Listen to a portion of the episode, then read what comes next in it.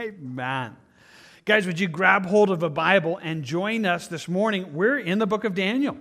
Make your way back to Daniel chapter 4. We're excited to be back. It has been a while. It's been a number of weeks because of all the craziness that we've been going through. And so we are back in the book of Daniel, making our way verse by verse through it and longing that God speaks to us. We want you to be there with us. So hopefully you got a Bible, making your way there, whether physically, electronically, join us.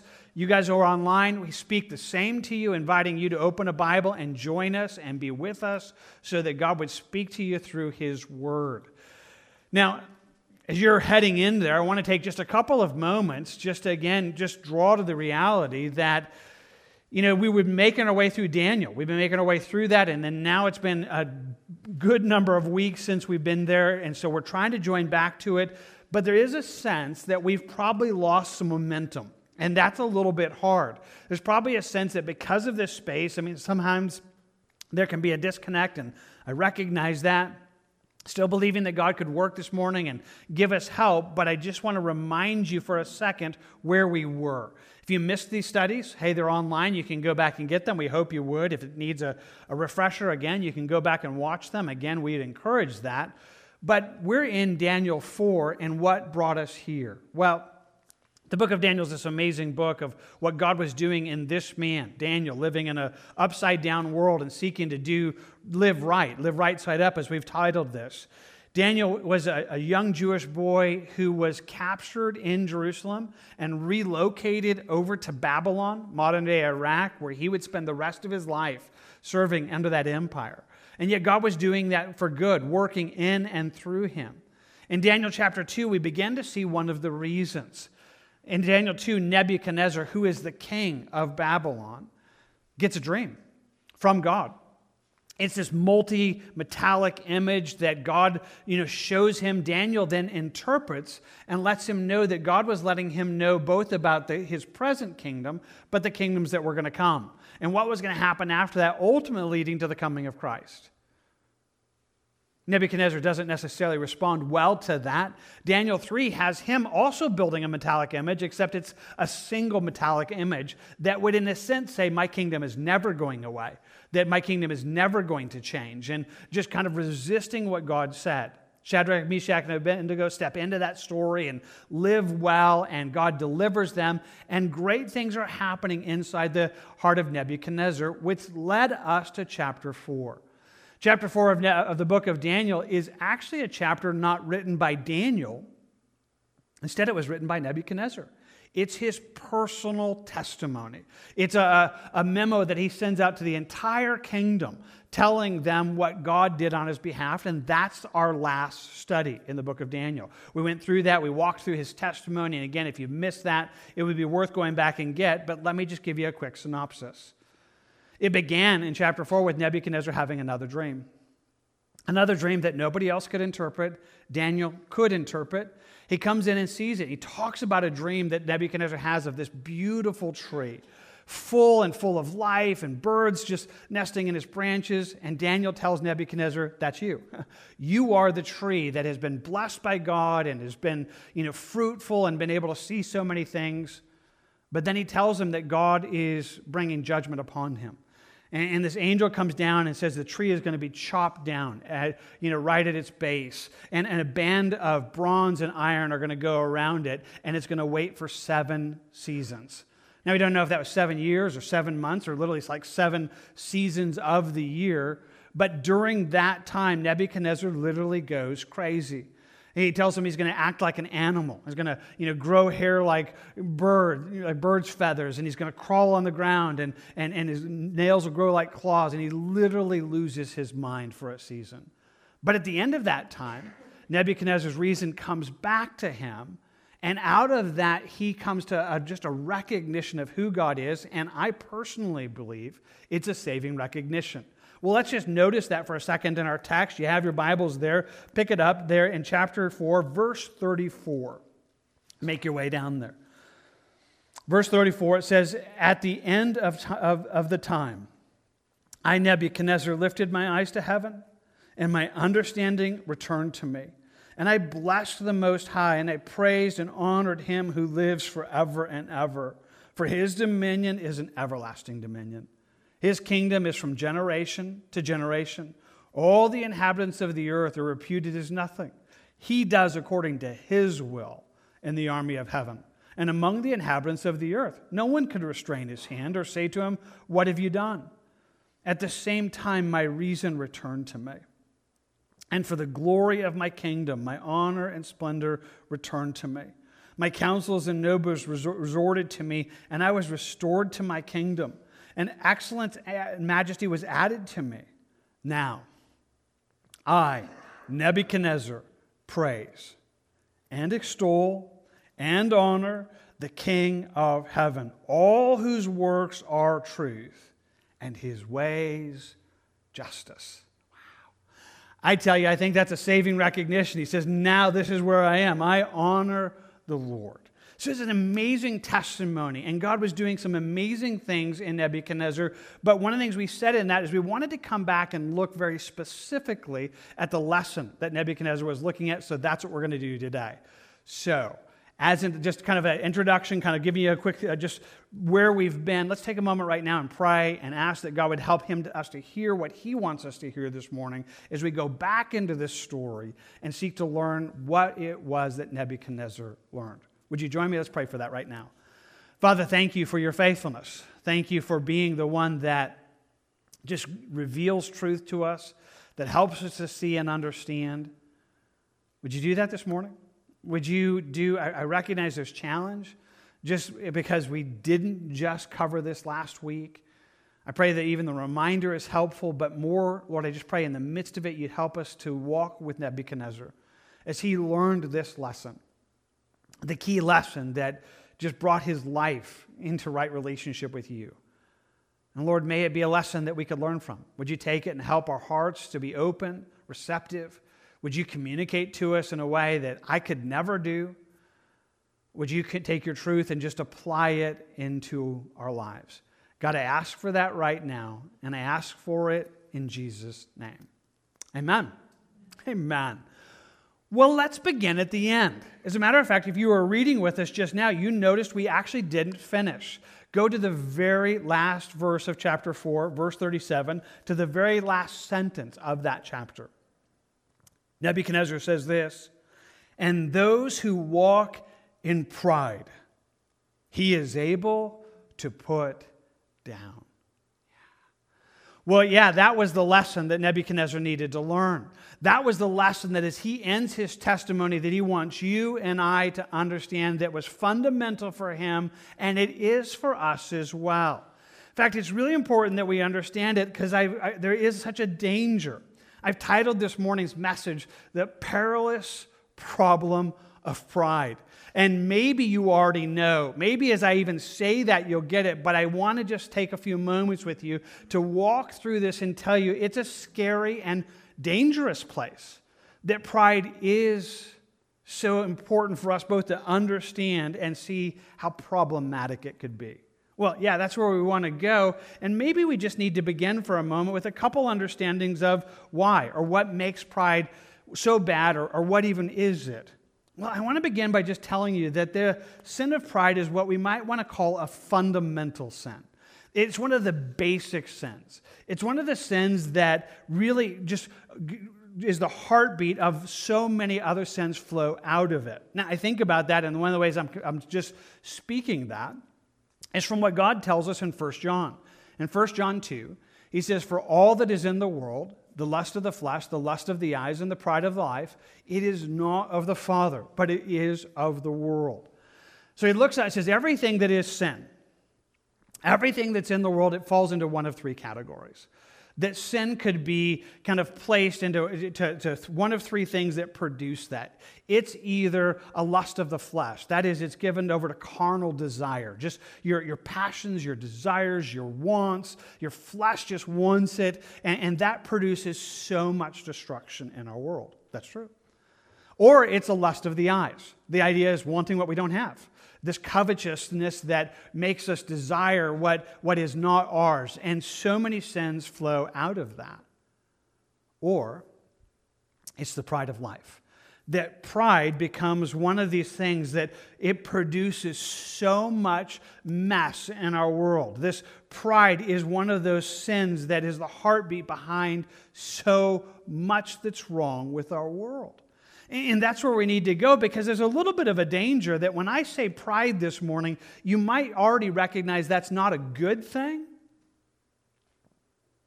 but you may not see it as how bad it really is. I mean, for some of us, we almost see it as kind of a, you know, a pet peeve or it's just a small irritation instead of it being something that's incredibly destructive. But in the list of things that God says he hates, in the list of things that God says is wrong with our world, this is number one in the list. Yeah, in Proverbs, it gives it to us this way There are six things the Lord hates, yes, seven are an abomination to him. Now, I won't give you the whole list. You can go read it later on your own. But he just begins this list. He says, number one, pride. The proud look that does this. That God would look at it and say, and his list of things that just are an abomination to him. There are things that he absolutely hates. Pride is number one. Now, that's just, again, worthy for us just to pause and say, I'm not sure that's true well, the way you and I see life. Maybe you're there, maybe you are. But if I asked you and you didn't know where we were going and you maybe even didn't know that passage, and I said, okay, give me a list of the things you hate most about our world. Give me the, a list of the things that you find the most problematic, the most destructive, and you hate most. I mean, some of you might put murder at the top of it, or lying, or cheating, or, or maybe you would have, you know, sexual sin, or whatever it would be. You would have this list, you think these are the really bad things in our world. And they are bad. But I think for most of us, we, we, we, again, we look at pride as like, well, you know, it's, it's not nice, but it's, I don't know if it's like number one. It is to God. He says, I hate it. I, these are the things I hate more than anything else. Pride finds itself there. It's number one on his list. In fact, as we get closer to it, we understand that pride actually is the sin that broke the world, that it was Satan's sin that was moving him to pride that led to everything else that goes wrong with our world. Paul writing to Timothy, he would say it this way that, you know, speaking of leaders, that they're not to be novices, lest being puffed up with pride, they fall into the same condemnation as the devil. Before Adam and Eve ever sinned, before their sin populated the world with sin, Satan he was what the Bible would say is an archangel, an angel in God's presence. And he sinned. He sinned that really moved him into that place of becoming the destroyer, becoming the tempter. What was his sin? It was pride. It was pride that is centered in his own person. Isaiah, Ezekiel both give us images of this, but again, it was that that, that produced that in our world. C.S. Lewis, in his book Mere Christianity, did a chapter on pride, and he simply said it this way He said, It is pride which has been the chief cause of misery in every nation and every family since the world began. It's pride that has been the chief cause of every problem in our world, our nation, I mean, every family. I mean, it's pride that produces that. The essential vice, he goes on to say, the utmost evil is pride, unchastity, anger greed, drunkenness, and all that are mere flea bites in comparison. It was through pride that the devil became the devil, and pride leads to every other vice.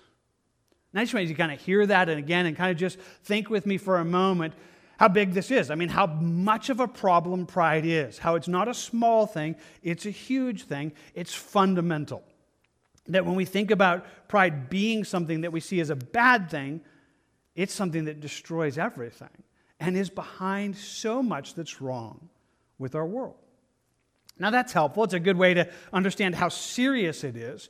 But that being said, part of the problem with pride is that often it really is an invisible sin.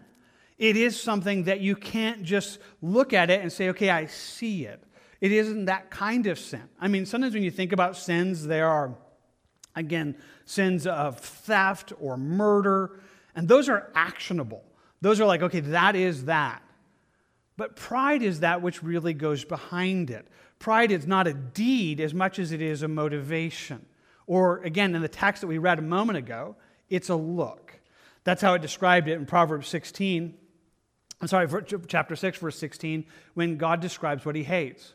There are six things the Lord hates. Yes, seven are an abomination to him a proud look.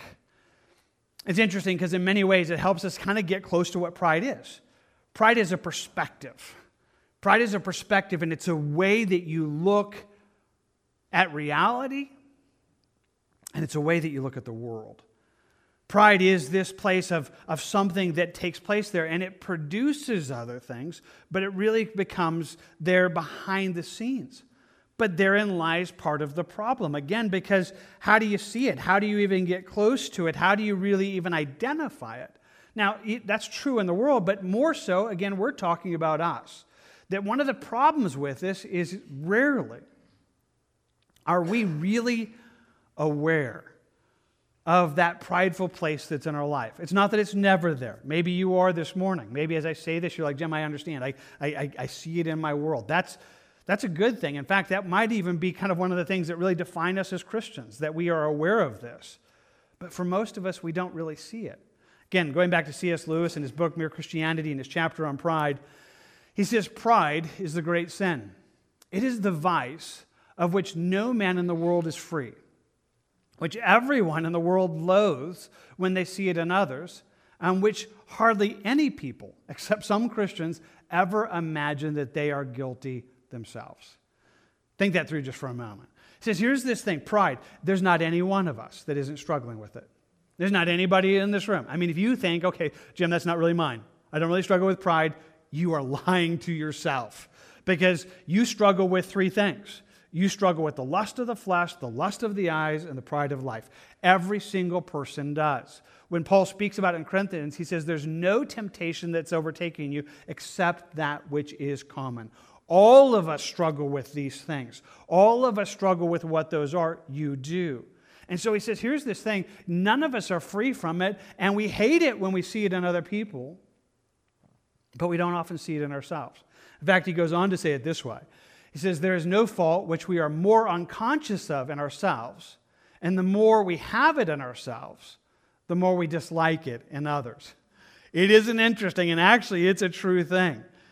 There's nothing with which we might be less conscious of, but the reality of it in our lives makes us hate it in other people's lives. It's often that way with sin, by the way. I mean, if you find yourself thinking, man, they're just so arrogant, I just can't believe that person, they're so prideful.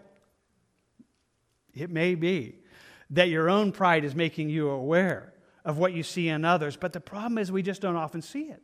We're not often aware of what it is, not often aware that that's really how we're functioning and, and what's taking place. But what we need to say again is that's dangerous. Because if pride is that perilous and if it is that destructive, then it's destructive in us. So, what is it? Well, let me define it a couple of different ways and hopefully helpful. Pride really is this place where we exalt ourselves. Pride is a self exalting sin. It's a place where we make ourselves the center of everything. It's a place that sees me as the center of the universe. Now, you guys don't struggle with this, I know. So just you're gonna have to, it was first service and it's me, you know, whatever that is. But I'm just telling you, it's this place where what this does is we just tend to look at the world through only us, as if everything's about me. Here's how it worked this morning.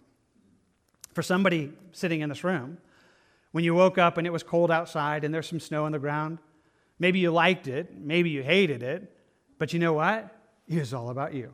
And, and, and for some reason, you all think the entire weather patterns that affect the world, they all have to do with your personal pleasure. Like it's all about me. Like everything is about me. Everything is about whether I like it or don't like it. Doesn't anybody else know that the world it all revolves around who I am and what I want. And to see ourselves as that is both the center of that, but also the power of it becomes the problem. That was Nebuchadnezzar's sin. Once you look there with me again, you got your Bibles. Nebuchadnezzar describes it. Let's just begin reading in verse 28.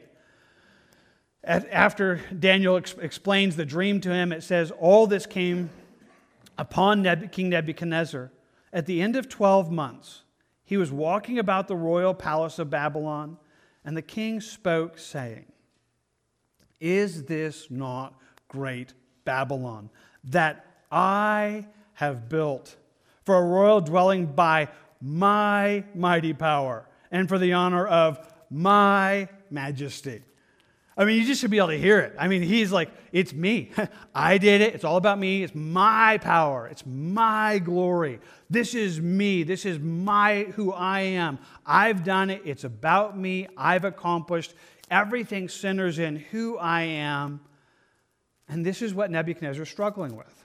It is this that really is going to be the issue that in being dealt with, he comes to a relationship with God, but it again is this place of that becoming everything for us. A place where we see ourselves as the center, where it's all about us.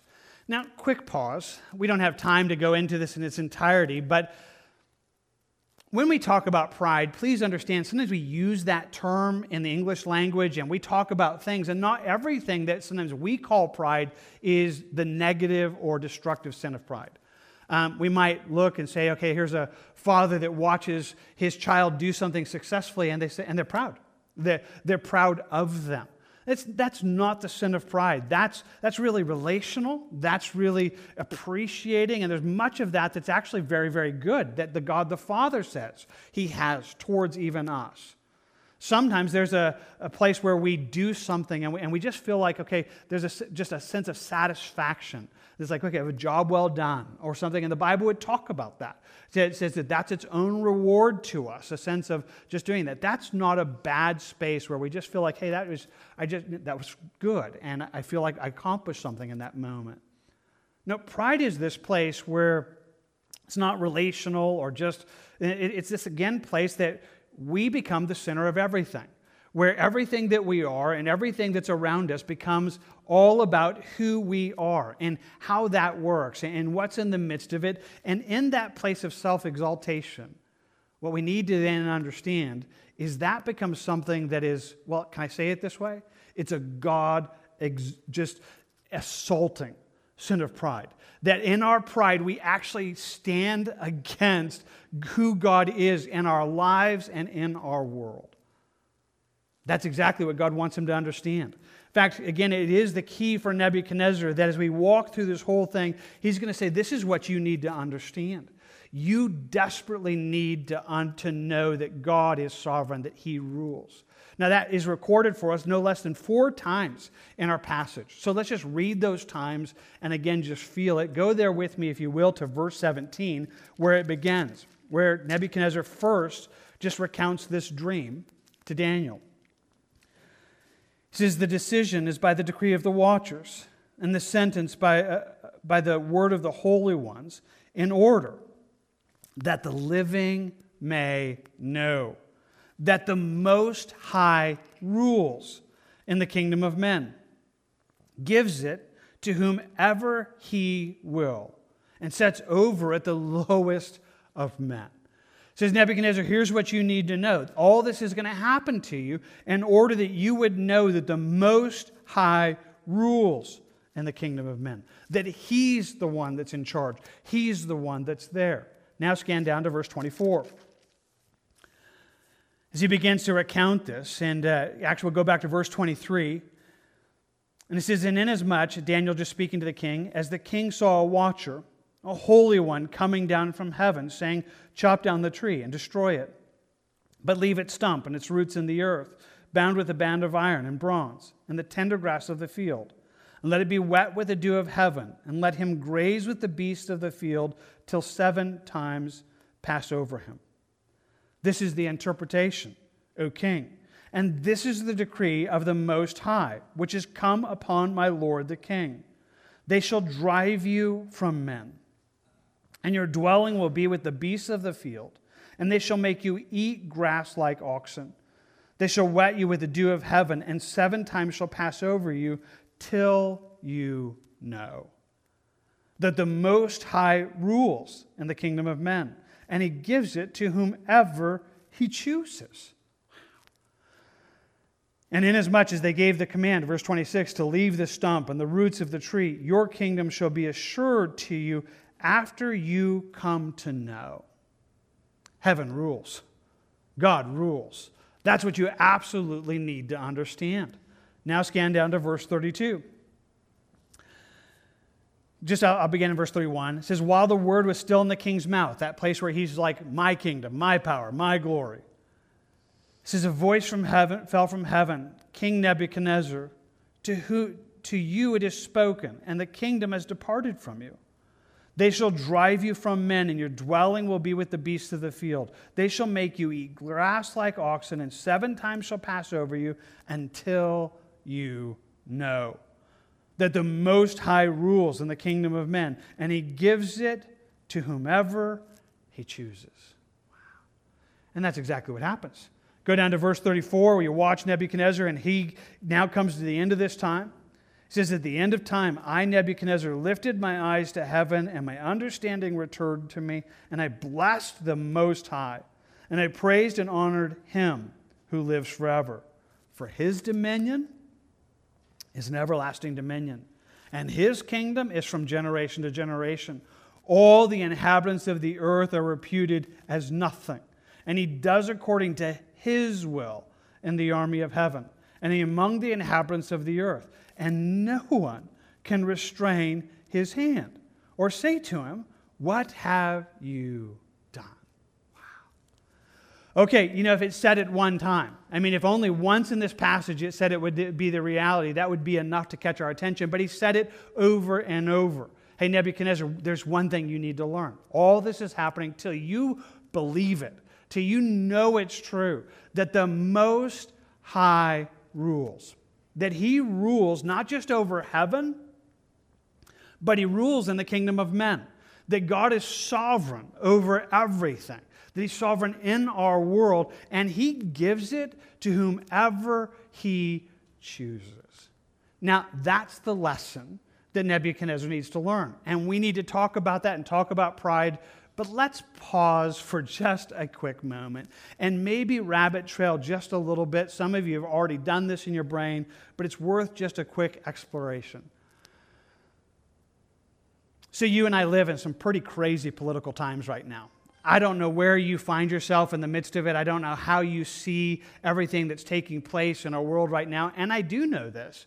Even in this room, even in those watching online, there are some that fall on numbers of sides on this. So please understand nothing I'm saying is meant to take a side. I'm not, I'm not kind of speaking to one or the other. If it sounds like I am, it's a misstatement because it's certainly not what I'm trying to say. But I do know this that for many, this is where we're struggling. Some just kind of look at this whole thing of what's happening in, in our nation and the election and, and, and kind of just the upcoming uh, presidential inauguration. And many struggle just feeling that maybe it's unfair, that maybe it was you know, deception in the midst of this. And I just want to tell you again, I'm not saying that there was or I'm not saying that there wasn't, because I just, that's not the point of what I'm trying to say at this moment. But what I want to come at this and come at it a different direction is just tell you okay, even if it's true does that change this? Does, does, does the, the, the men's and their conniving and their deception, could that change the sovereignty of God? Could somebody overrule, in that sense, what God would have? Now, if that's possible, then God is not sovereign. if that's possible, then God is not on his throne. In fact, let's try to say it this way. In the history of mankind, a large part of the political transitions have been corruption. I mean, I might even go so far as to say most. That might be overstatement, but I just want to tell you if you could take the history of the world, assassinations, coups, uh, deception. It has happened over and over and over again. And if that kind of self assertion and deception and conniving could somehow you know, make it so that God is not sovereign, then God is not sovereign. Then, then, he, then he's not. And I just want to tell you that's not true. That's not true. God is sovereign. There's somewhere we're in the midst of what we're wrestling with through a nation, it doesn't mean we, we don't, you know, do what we can do. It didn't mean we didn't vote or have an opinion, but there comes a place for us as believers that we have a confidence, not because we're looking at men or have our confidence in men, but our confidence in God. I think about how Paul would say it when he writes in Romans. He says, Let every soul be subject to governing authorities For there is no authority except from God, and the authorities that exist are appointed by God. If there's someone in authority, God put them there. Or what he would tell Nebuchadnezzar hey, whoever God puts in there, the Most High rules in the kingdom of men, he gives it to whomever he chooses. In fact, twice he said, and he puts over at the lowest of men. That's not a compliment, by the way, and maybe it's always true, but there's something about just resting in that. Does that mean that every one of those political transitions were good? Well, in the sense of what God working, yes, but in its practicality, no. I mean, you can't look at like Adolf Hitler and say, hey, that was good, but God was working. And as we think about where we are as a nation, God knows what He's doing, whether we're moving into a time of blessing or whether we're moving into judgment or whether He's preparing us for the coming of Christ or whether, I mean, He knows what He's doing. And here's the simple idea for us, we get to step into this and recognize we're actually not in charge. We're actually not in charge. God actually is. And whoever is that, we can rest not in us, but in Him. And say, you know what? The Most High rules. He rules in the kingdom of men. And I don't know where that meets you this morning. It does me, and just a, a place of turning my perspective off of the world and off of people and just trusting in an incredibly sovereign and an incredibly good God. Okay, well, again, that was our rabbit trail. Now we're going to come back because we're not talking about politics, we're not talking about where we are, we're talking about Nebuchadnezzar. And he's in this place, and he's the one who's in charge. He's the one that's there, but he thinks it's all about him. He thinks he did it. He thinks he's, and God says, You need to know something. You're not. I am. You're not God. I am. You need to come into this place where, where you understand that, where you see that, that you need to see what that is. And so I come back to it again and say the problem with pride is it mocks the very sovereignty of God. The problem with pride is it exalts us against God. It causes us to be in a place where we, well, to use that term, we play God. That's what pride does. Pride makes it so that we see ourselves as that. And that's where sin, again, actually began. That's what Satan fell with, and that's what his lie was to Adam and Eve. Wouldn't you like to be like God? Wouldn't you like to know good and evil? How would you like to be in that place? And it's in that place that you and I spend time. Place where we actually think we know, where we think we understand, and, and, and that we are the center of the universe or that we know everything. And, and, and, really, in that sense, kind of hope, kind of wish that we could be God. Like feeling, I think I could do a better job. I think I could run this whole thing. Now, we don't ever say that, but maybe we don't. But sometimes where we are. Now, again, here's the problem. Because we don't see pride as destructive as it is, we live in a world that downplays it. It's not that we, uh, you know, love pride, at the same moment, sometimes we just, as people, we can be incredibly prideful. We can be acting like we are God, and yet come across as, you know, I'm not prideful, I'm just opinionated. I just have opinions about everything. I just know what I know what everybody should do, and I know what they're thinking, and I can tell you, and I could, you know, that's what happens on social media, right? I mean, you find people that I know, I know what they're thinking, I know what's behind everything. It's like, really? So you do? I don't even know my own heart. I don't, much less somebody else's. And yet there's this pride that feels like we know, we feel like we should know, we feel like we ought to know. People will be, I'm not prideful, I'm just strong willed. Yeah, I just, and I'm telling you, there's something about pride that is so destructive. That what I'm trying to tell you is it's this place where we exalt ourselves and it actually stands against and assaults God. It, it offends him, it presses against his sovereignty. That's where Nebuchadnezzar is. That's where he is. And so I want to tell you again that becomes this place that we need to see that God resists it. That God resists, and the pride of the, the sin of pride resists him. And that's what makes this so incredibly destructive. That's what makes this so incredibly bad. Pride, all by itself, causes us to push back from God. It causes us to resist who He is. In the book of Psalms, it gives it to us this way the wicked in his proud countenance does not seek God. God is in none of his thoughts. He says, when sin really gets a hold of us, you know, we don't seek him. He, he's, he's not in the way that we view life at all. When it's there, when we have this proud countenance, when we have this proud perspective, when we have this proud look, God isn't there.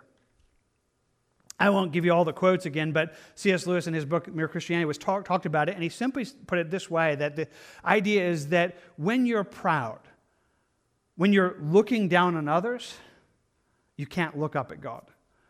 When, when, when your perspective is, is a proud one that makes you looking down on everybody else, you're not looking up at Him. You, you can't really do both.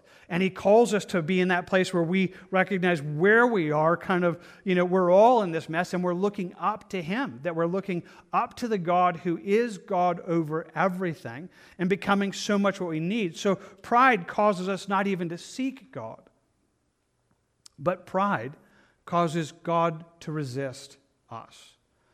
Pride is something that what King Nebuchadnezzar would say is all those who walk in pride, he is able. He is able to bring that down. And that's not just a potential reality, it's actually a solid reality. That God stands against the prideful. He will always stand against the prideful. He resists it. Pride leads us to destroy our lives. Again, in a familiar proverb, it simply says, Pride goes before destruction and a haughty spirit before a fall. Pride. It, it, it, it's on a path that will destroy our lives. It's on a path that's going to make us fall. It is not a thing that's going to do good in our life. We would say it this way in Peter God resists the proud, but gives grace to the humble. That's an amazing verse. In fact, some of you will recognize it's a repeated verse. It's used in the book of Proverbs and then twice in the New Testament, in James and in Peter. If God repeats it again, it's worth hearing, but it's so much needing for you to even to apply. God is simply telling you this God, He resists it, He resists the proud. Where there's pride, He resists it. And that's what Nebuchadnezzar ends his story with hey, those who walk in pride, He's able to deal with this. And He does deal with this. But He gives grace to those who are humble. That reality needs to grip us because, in so many ways, that draws us to what we need. If we could even see how serious this is, and I know there's probably no way I've done a, a well enough job to tell you, pride is a big deal. It was the thing that separated Nebuchadnezzar from his relationship with God. It destroys our world. It's hurting families. It's hurting families in this room. It's hurting lives right now. And one of the key issues of both seeing this is to think this is not okay. This is not just a personality quirk. This is not just a cultural, re- this pride is not okay. And if we believe that, what do we need to do? Well, therefore, we need to humble ourselves under God. We need to humble ourselves under His mighty hand. Yeah, that's actually what it says. So I go back to that passage in Peter, and it says, okay, here's the reality God is resisting the proud, but He gives grace to the humble. Therefore, he tells us, Therefore, humble yourself under the mighty hand of God, that he may exalt you in due time, casting all your care upon him, for he cares for you. It's a therefore. That because God resists the proud and he gives grace to the humble, this is what you should do. And you can do it. God would not ask you to do anything that you can't do. He's, he's telling you, but you need to do it. I can't do it for you. Your spouse, your friend can't do it for you. Only you can humble yourself. Only you can humble yourself under his mighty hand. And yet, that's exactly what we need to do. If we begin to recognize, hey, pride's a big deal. Sometimes I might not even be aware of how much it's in my life. How do I fight against that? How do I fight against how bad this can be? Well, I humble myself under God. Now, there's a whole bunch that is actually found in this promise. There's a whole bunch of realities, but let me just give you a few that will help us kind of lock our thoughts down. If you're going to do this, and if you would respond to this morning, even in a way that I'm hoping that I can just kind of speak into your life, if you're going to humble yourself under the mighty hand of God, it begins with a recognition of who He is. It begins by saying, okay, God, you're God and I'm not. You're over everything, and I'm not, and we're not. There's one God, and there is no other. He doesn't share it. There's one God over the, he, He's God, and there is no other. And to come into that place, to humble ourselves, is to recognize, okay, God, you're the mighty one. You're the sovereign one. And to come into his presence and submit under that. Say, you're, you're God, I'm not, and you're over. That's needed. That's, that's a part of where he would draw us. Now, if we could step towards that, then we're not only recognizing he's God, but we're recognizing he's right. And so we'd say, God, your will be done. You know, I, am I'm humbling myself under your mighty hand that whatever you're wanting, whatever you're exalting, you would do. That I want your will, not mine. That I'm going to say, God, if you're God, I, I, want, I want to surrender to your plan, but not just your plan, but your timing. So often that's the issue. That, that sometimes God's not on our schedule. He's not on our plan, and that's a part of our frustration. But we'd come and say that you could exalt us in due time, that you could do what you're wanting to do in the way that you want to do it, and the timing with which you want to do it. That's part of humbling ourselves. And it's a needed place. So, to recognize that God is sovereign invites us again to deal with our pride and say, okay, God, we want to recognize your God and your, your will, your ways, your timing. That's a needed space, but I want to speak as carefully as I can here. There's something else you need to hear because if you only stop here, and some of you do, some of you come face to face with the sovereignty of God and it feels cold and it feels calculating and it feels unkind and it feels harsh. But that's not what he says. Catch the end of it that you're going to humble yourself under the mighty hand of God that he may exalt you in due time, casting all your care upon him because he cares about you. He really cares about you. He really does love you. He really does. I mean, he's, he's not some cold, calculating machine that's working, you know, sovereignly in our world. He looks upon us and knows us. And he actually cares about everything that's happening in your world. He really does care. And part of humbling yourself under his hand is to believe that and, and to believe and, and trust him in that. So let's try it a couple ways. Let's just kind of think this through. What would this look like? Well, again, for some of you right now, honestly, again, it is our political climate, it is what's happening in our world, and this is honestly where you're needing to come. Where you're needing to come into a place that you're, you're, you're frustrated, you're confused, you're mad, and I get all that. I go through some of that as well. But, you, but God invites us to do is come into His presence and say, God, you're God. We're actually not. we, we, we, we are not nearly as in control, much control as we think we are. That we're not actually, you're actually the king of the universe and you're sovereign over us, and you're the one that's raising, and to come into his presence and say, God, I believe that. And if I believe that, then I'm going to say, God, I really, I don't want what I want, I want what you want. I might do things differently, but if I did it differently, I would be wrong. You're right. God, I want your will, and I want your timing. Because again, sometimes we're just in a hurry. We want things different than in the way that God would do it. Now, again, that's a good space to come, and it's a right space for us to come in this moment, even thinking through what's happening within our world right now. But as a part of that, don't stop there. Don't stop with some kind of cold resignation, like, okay, I guess God's God. He's going to do what He's going to do. He's sovereign. But His sovereignty is beautiful, and it's a place where we come and say, God, you you care about us. You love us.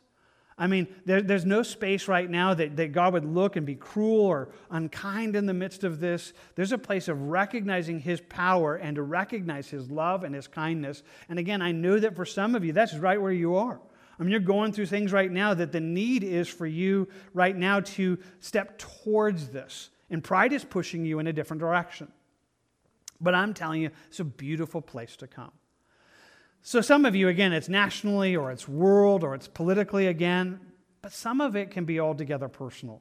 Sometimes these are the things that we go through when we face just real problems in our lives and difficulties. And I want to just talk about this a little bit and do so a little bit transparently. I hope that's okay and, and, and doesn't make this weird or anything. Many of you guys know we just walked through an incredibly difficult season. Two and a half weeks ago, my, my mom passed away. And, and, heading into that season, we were there in, in the midst of it and trying to walk towards it. It was an incredibly confusing season that both caught us off guard and was a real hard space to walk through. Now, I would love to stand up here and tell you I did it great. just trusted God through the whole time, never, never really struggled. No, I did struggle. There were a, a number of really key moments that, quite honestly, if I look back on it, I looked more like a, you know, a pouting child, you know, just it wasn't getting his way. And I, and I can remember just being like, God, I don't understand what you're doing. I don't, I don't know why this is happening this way. You know, I mean, I keep praying for these things, and it doesn't, I mean, I keep telling you how you could do it, and you're not going, it's not going the way I want it to go, and, and, and very, very confused. And, and those moments are never good moments. I mean, those moments are incredibly anxiety producing and, and incredibly frustrating. And honestly, God met me in those moments. And one of the things He met me in those moments was to draw me to this reality uh, that I really had to begin by understanding, you know, part of the problem why I'm so anxious right now is because I'm the center of the universe. It's all about me. As if somehow everything that's happening is about what I want and what I feel and what I'm going through. And part of what has me so messed up right now is I, is I think that this is all about me. I think this is all about what, what, what, who I am. And just to recognize for that moment, is like, I am not the center of the universe. It is not all about my wants, my pleasure, whatever I want. To, to lay that down became incredibly good and to step towards it and say, God, I, I actually really want what you want. I really want your will to be done and not mine. If I have an idea, I really would surrender to that and actually, again, surrender to his timing. I mean, that was a big struggle for us in the midst of it because me and my mom passed, but we didn't see it coming. It wasn't something we saw for a long way off. And even as it began to happen, that's not the, I mean, we were like, okay, is this going to be like six months? Is this going to be like years? And, and just as, okay, God, we trust you. Like, we we just need to submit to your will and your timing. And that was incredibly helpful. But again, if I had stopped there, and there were moments that I almost just stopped there. There are moments where, you know, kind of was dealing, okay, it's not all about me, you know, God, you're God. And, but then to almost just feel frustrated, almost just to feel like, well, you actually just, I mean, maybe he just doesn't care. Maybe he doesn't care what I'm going through. And then to recognize, no, that is not my God. My God massively cares. My God cares about me more than I could ever imagine. And those moments became incredibly good moments that as I faced it, I mean, I can look at it and I saw it even at those moments like, man, I am so prideful right now. I've made myself the center of the world, and to step towards it became incredibly life giving. Now, just to begin clear and honest, it wasn't like I did that once and it solved it. It's like, you know, I got into those moments and then I do it all over again. Like, you know, make the world all about me again. And God just had to continually bring me back and to say, you know, help me to get there. But it's incredibly life giving to do that. Didn't always solve everything, didn't always, you know, make everything easy, but it, it did bring me to that next step. It's like, okay, God, you're God and I want what you want. Show us what that is. And, and just to get there. And I, I'm telling you that again from my life because I think maybe some of you are in that same space. Maybe you're going through something right now and it's just incredibly confusing. And you're actually mad. You're mad at God. God, why won't you do it? I've prayed to you 1,400 times already. I've told you what to do. I've told you how you could do it. I've explained it to you. You know, I've told you why you should do it, and I don't understand why you're not doing what I am advising, or if we could be more honest, I'm telling you to do because I'm God, and I know better how to run the universe than you do. But to come and say, God, I'm not God. Boy, I'm not. This world isn't all about me.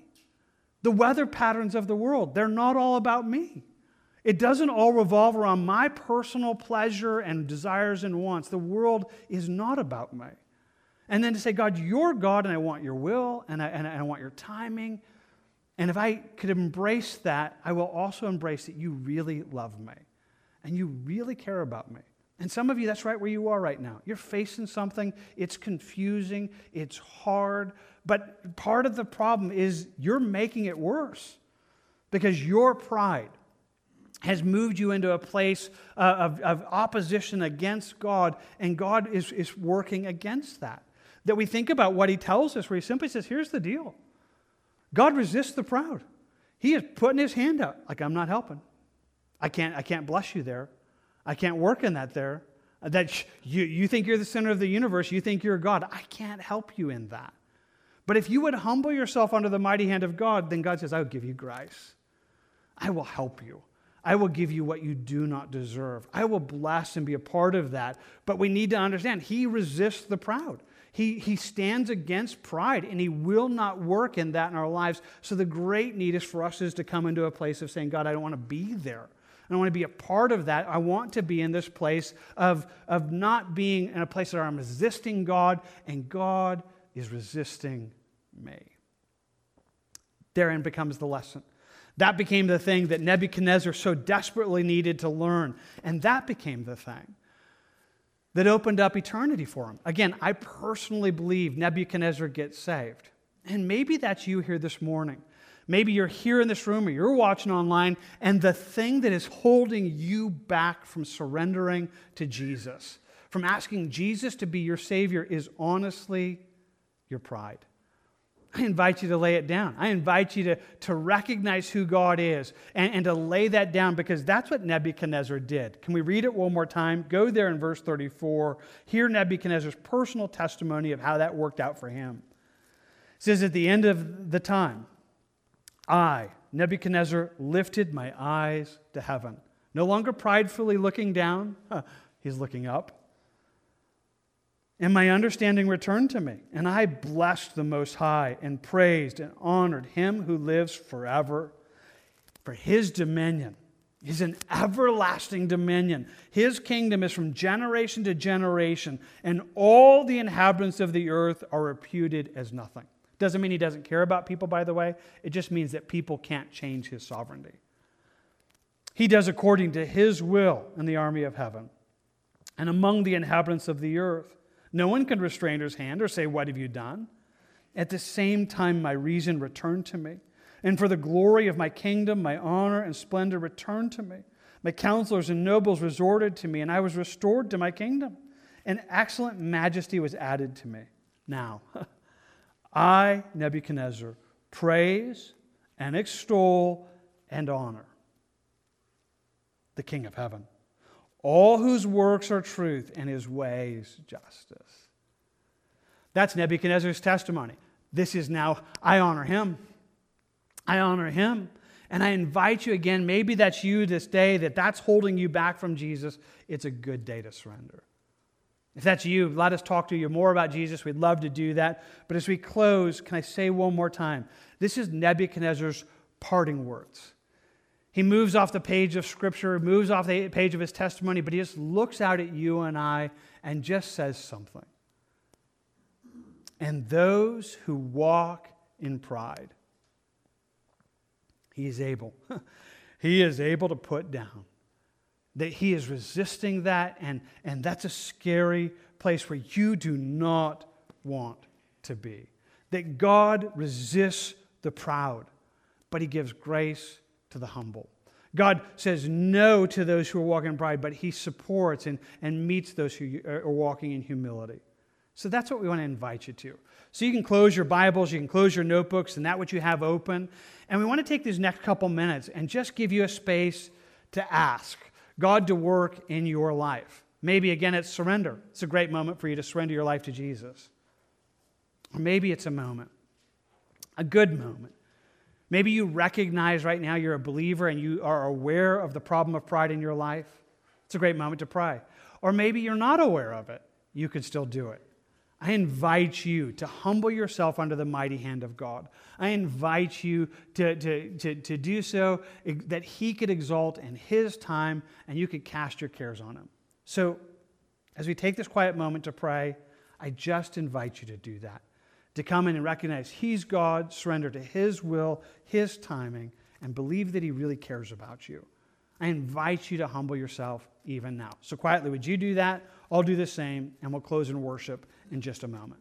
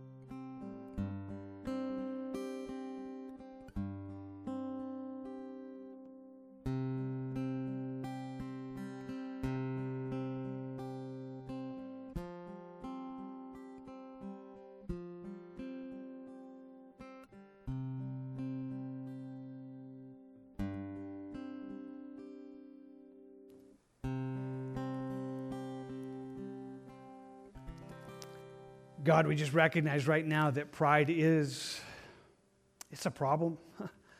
It's a problem for all of us. It's a problem for me. God, thank you that you can rescue. We, we get to read of Nebuchadnezzar and his testimony of you bringing him to an end of his pride and a place where he recognized who you were, who you are. And I believe you're saved. God, do that again. God, where there's in this room or watching online someone right now that in their pride they've resisted you, God, would you help them to lay it down?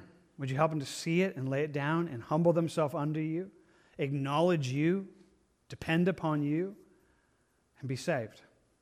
God, I pray for that. I pray for those that are in that space that you would do for them what you did for Nebuchadnezzar and bring them to this reality. Trusting those into your hand, Lord, I know that for those of us who know you, this is not a battle that we don't face. We all face temptation. It's common for all of us, and pride is part of that.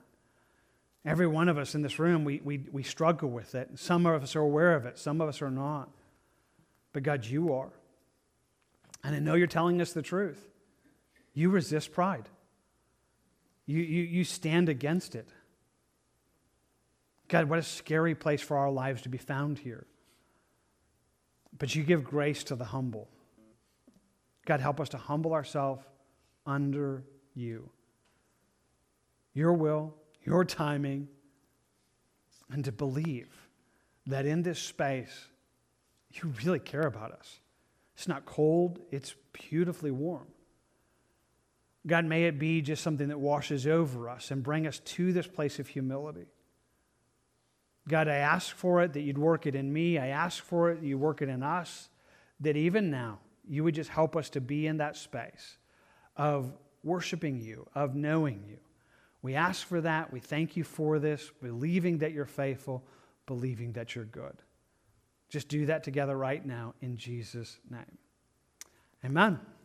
Amen. May that just meet you. I hope that in that sense that God is drawing you to a beautiful place of humility. If you have questions, if you need to talk to us, we'd love to be a part of that. Come and talk to us afterwards. But right now, let's close in worship. Why don't you stand? We're going to close with a final worship song and seek to just exalt God. In that, I just want to bless you right now in his name. The Lord bless you and keep you. The Lord make his face shine upon you and be gracious to you. The Lord lift up his countenance upon you and give you peace.